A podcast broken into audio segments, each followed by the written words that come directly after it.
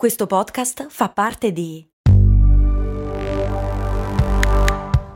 Voice Podcast Creators Company. Ciao, sono Max Corona e prima di dedicare tutta la mia vita a raccontare le storie di tre marchi più famosi, volevo avere un fast food. Un fast food di zuppe per la precisione. Sì, sì, hai capito bene, un posto proprio come un vero e proprio fast food di hamburger, ma al posto dei panini vellutate e minestre. Avevo trovato anche un nome, So Up. Purtroppo non ho mai dato una vera occasione a questa idea. All'epoca lavoravo, dovevo pagare l'affitto, sapete, lasciare tutto per lanciare una startup mi sembrava un rischio troppo grande. Ed è un vero peccato che all'epoca non ci fosse un progetto come lo Startup Builder di Startup Gigs, che supporta anche questo ascolto. È un percorso pratico, concreto e flessibile che ti dà tutti gli strumenti per poter credere nella tua idea aumentando così la probabilità di successo, e che in 14 edizioni ha già incubato oltre 1000 progetti, supportato oltre 2000 persone e aiutato loro a raccogliere oltre 9 milioni di euro di finanziamento. Non è necessario lasciare il proprio lavoro e fare un salto nel vuoto per dar voce a quell'idea che ti tiene sveglio la notte. Se hai un'idea che vuoi finalmente realizzare, questo è il momento. Le candidature sono aperte. Prenota subito la prima chiamata di approfondimento gratuita. Trovi tutte le informazioni su www.startup appbuilder.it. Bentornati nello show in cui andiamo a scovare le pazze storie dietro i marchi più famosi. Questo particolare episodio è la seconda parte della storia di Adidas vs Puma. Mi raccomando, prima di continuare l'ascolto, assicuratevi di aver ascoltato fino all'ultima parola dell'episodio precedente. Ma dove eravamo rimasti? Siamo in Germania, nella cittadina di Herzogenaura. I due fratelli Dassler hanno fondato una fabbrica di scarpe da corsa e dopo essere stati processati come nazisti hanno deciso di dividersi, consumati dall'invidia e dall'odio che nutrono l'uno per l'altro. Adi ha fondato l'Adidas e il Rudy la Puma, ma l'ascia di guerra è tutt'altro che sotterrata, anzi è più affilata che mai.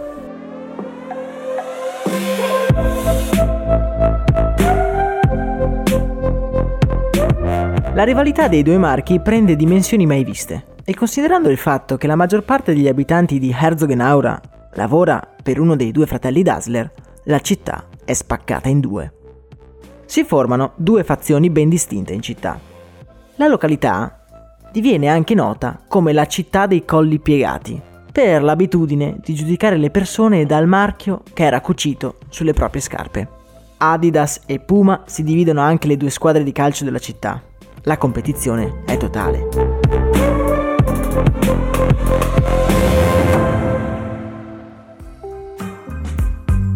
Anche i locali della città sono divisi. Ci sono bar dove vanno i sostenitori dell'Adidas e altri pieni di operai della Puma.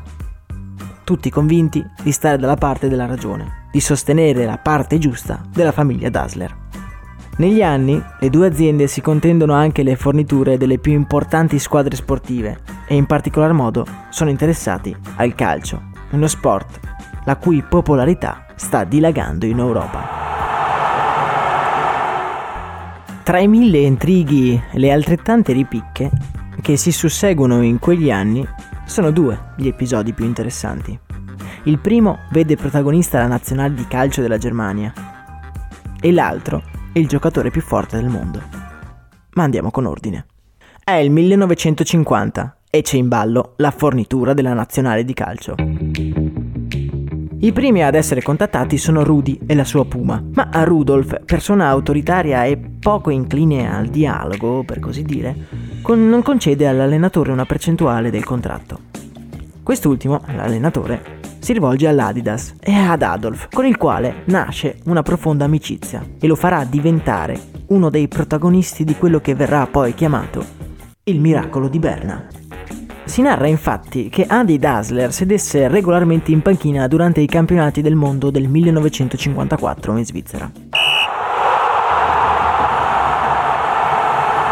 La Germania è in finale contro la favoritissima Ungheria e anche a causa di un terribile nubifragio che si sta abbattendo sulla capitale svizzera, all'intervallo i magiari, più forti e più abili tecnicamente, hanno la partita in pugno. Adi si sente responsabile di quello che sta succedendo in campo, si precipita negli spogliatoi e comincia ad armeggiare con le scarpe dei giocatori. I tacchetti delle scarpe che ha fornito alla nazionale sono intercambiabili e visto il fango in cui stanno nuotando i giocatori, Adi decide di cambiarli con una versione più profonda. In questo modo avrebbero fatto più presa nel terreno. Nel secondo tempo i tedeschi sono un'altra squadra e riescono a ribaltare il risultato. Non c'è partita. I tedeschi vincono 3 a 2. La Germania è campione del mondo e l'Adidas diventa il leader indiscusso del mercato sportivo.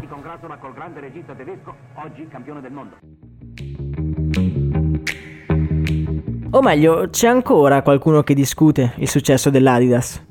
Chi? Beh, Rudolf ovviamente. Accusa l'Adidas di spionaggio industriale e di aver rubato l'idea dei tacchetti intercambiabili. La vecchia rivalità è tutt'altro che scomparsa e i recenti successi del fratello obbligano la Puma a contrattaccare al più presto.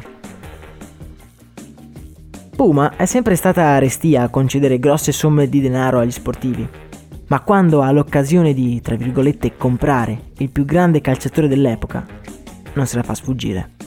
È il 1970, siamo in Messico dove si stanno raggruppando i più forti calciatori del mondo. Ma anche qui dobbiamo andare con ordine. Ciao, sono sempre io, Max Corona, e ormai da anni racconto storie di brand.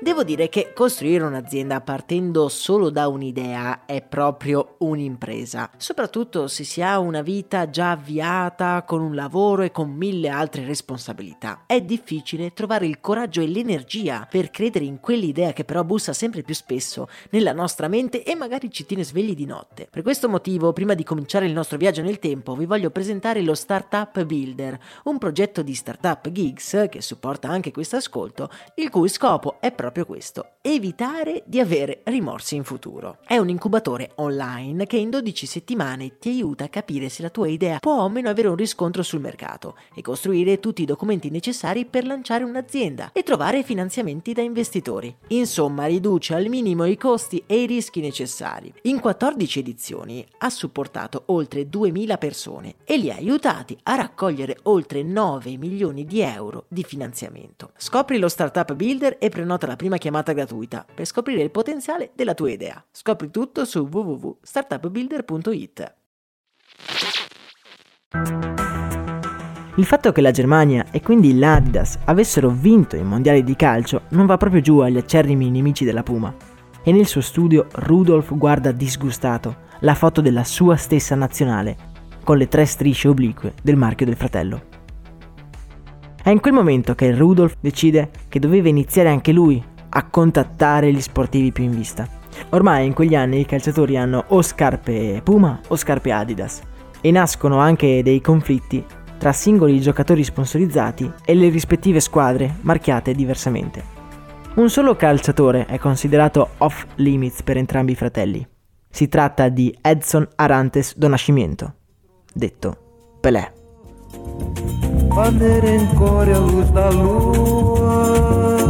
Pelé è di gran lunga il calciatore più forte e famoso di quegli anni e di conseguenza equipaggiarlo con un determinato marchio è una strategia molto appetibile.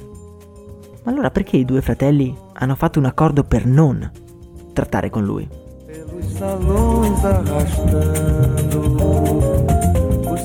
Per non imbastire un'asta, che non avrebbe fatto altro che danneggiarli economicamente entrambi. Trattare con Pelé era ufficialmente vietato. Ma dove eravamo rimasti?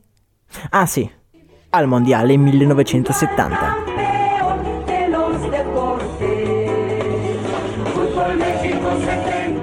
Mentre i tifosi si preparano a tifare i loro beniamini, il figlio di Rudy, Armin, arriva in Messico per cercare di contattare più calciatori possibile. Poteva trattare con tutti, tutti, tranne Pelé ovviamente.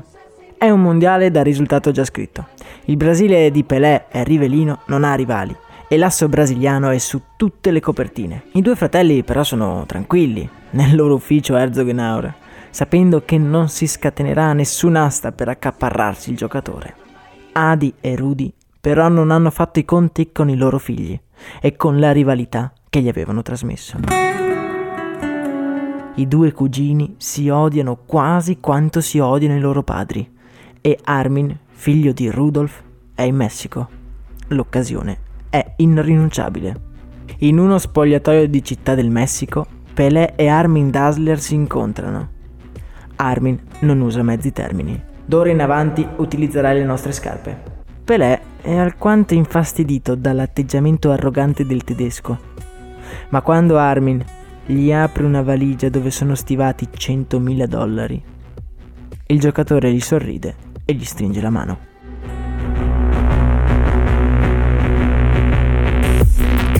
Sì, lo so cosa state pensando. La Puma aveva giocato sporco. Ma ormai non importa più.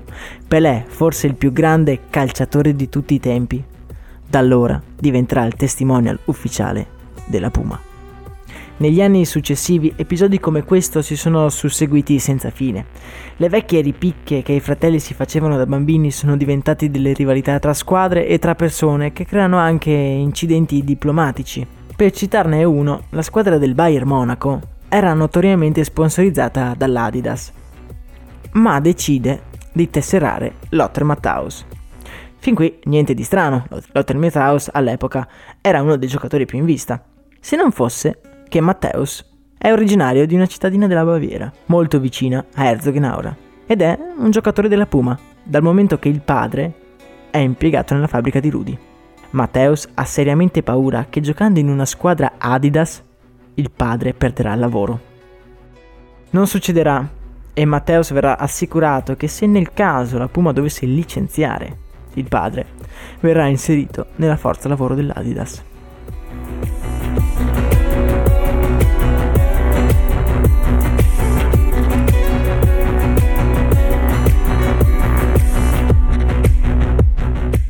I due fratelli Dassler guidarono le loro aziende fino alla loro morte. Rudy, gravemente malato, cercherà di riconciliarsi col fratello, che si dimostrò anche molto propenso al dialogo e ad opporre finalmente l'ascia di guerra.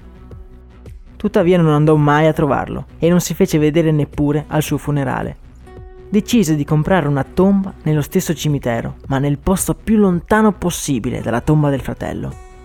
Segno che certe guerre non vengono lavate via neanche con la morte.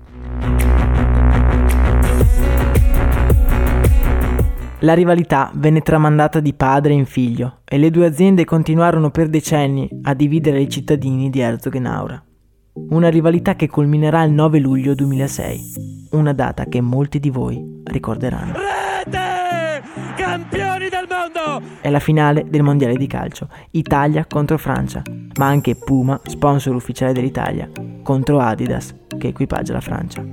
Quindi anche di nuovo Rudolf contro Adolf, e ad Herzogenaura quella partita è più sentita che a Roma o a Parigi. La guerra fratricida finirà solo nel 2009, quando i due stabilimenti organizzeranno una partita di calcio con squadre miste di dipendenti, operai contro dirigenti. Informazioni riservate ci comunicano che la partita è stata vinta dagli operai per 7 a 5. Tutto si è concluso con un'ultima sfida, quindi. Una rivalità durata più di un secolo, che ha portato alla nascita di due multinazionali che pur nascendo e vivendo sotto lo stesso tetto incarnano valori e significati molto diversi. Due storie che si intrecciano e si uniscono di continuo. Due storie di brand. Lions roaring in the morning sun, searching for a longer day. People feeling like the light has just come. We must never stop the è finita anche la seconda parte ed è ora di tornare al presente. Spero che questo super episodio vi sia piaciuto e che anche voi come me siete rimasti piacevolmente colpiti dalla guerra fratricida che accomuna Adidas e Puma. Oltre che a seguire il profilo Instagram di Storie di Brand, oggi vi consiglio anche di andare a recuperare la storia di Nike e del mitico viaggio in Giappone di Phil Knight. Ora vi lascio, ho proprio voglia di guardarmi una bella partita in tv. E chissà se anche oggi sarà Puma contro Adidas. What's our damned